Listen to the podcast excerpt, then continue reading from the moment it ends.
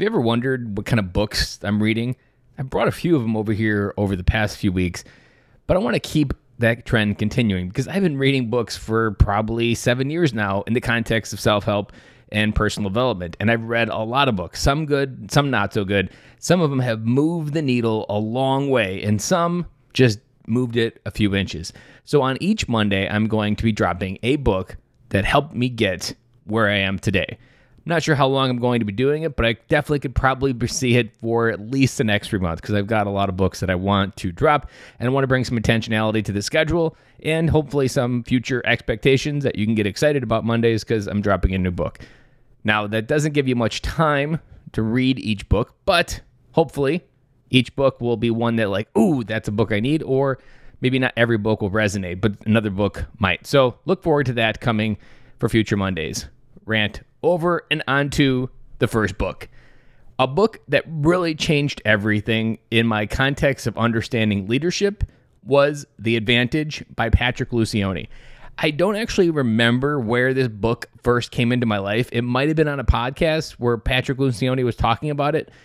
But this book is foundational in understanding what you might have right in your organization and what you might have wrong in your organization.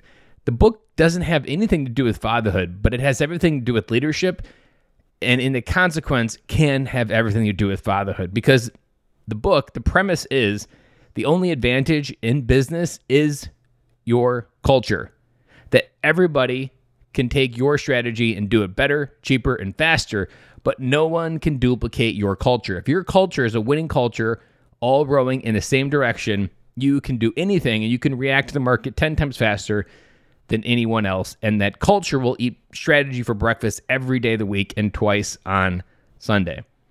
It's a foundational book that also highlights a lot of the success strategies done by Southwest Airlines as a leadership and essentially hiring for Southwest Airlines from their brand of like if you've ever flown Southwest Airlines, how do they create a cult like following with just an airplane?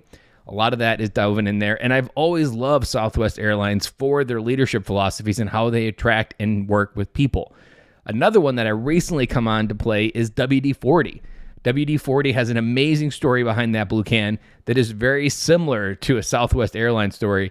And until I met and heard about WD 40, I hadn't really moved anybody above Southwest Airlines, but I would even put WD 40 as having a stronger culture than Southwest Airlines. So, your homework, if you choose to accept it, if your culture at work or your team is really struggling and you want to know how you can create a winning culture that you can execute any strategy that's handed down to you, read The Advantage by Patrick Lencioni.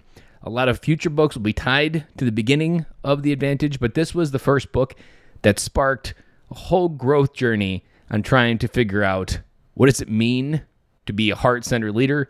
What does it mean to have a heart-centered culture? And what does it mean to be hiring heart-centered people?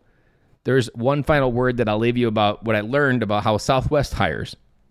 And this speaks to why the advantage in culture is so much more important than strategy.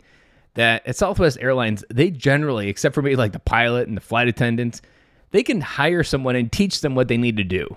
And they break it down even as simple as the people that vacuum and clean the airplanes. Like, we can hire someone to vacuum the airplanes, but we can't hire someone automatically and teach them to care about vacuuming the airplane. So their motto for hiring is we hire a person with heart and we train them for skill.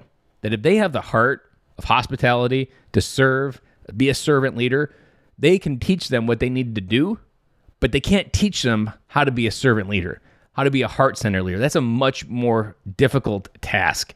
And so this book will help highlight how a person's heart is more aligned to its effectiveness in the organization than oftentimes how well their skill sets is or how well they're defined on paper on the resume or how many PhDs or bachelor's degrees or master's degrees they've acquired in their time. That is all I have for you today. Again, this will be a new Monday series coming at you. There'll be a link down the show notes to go grab that book on Amazon. Have an amazing week. I'll be back again with you guys tomorrow.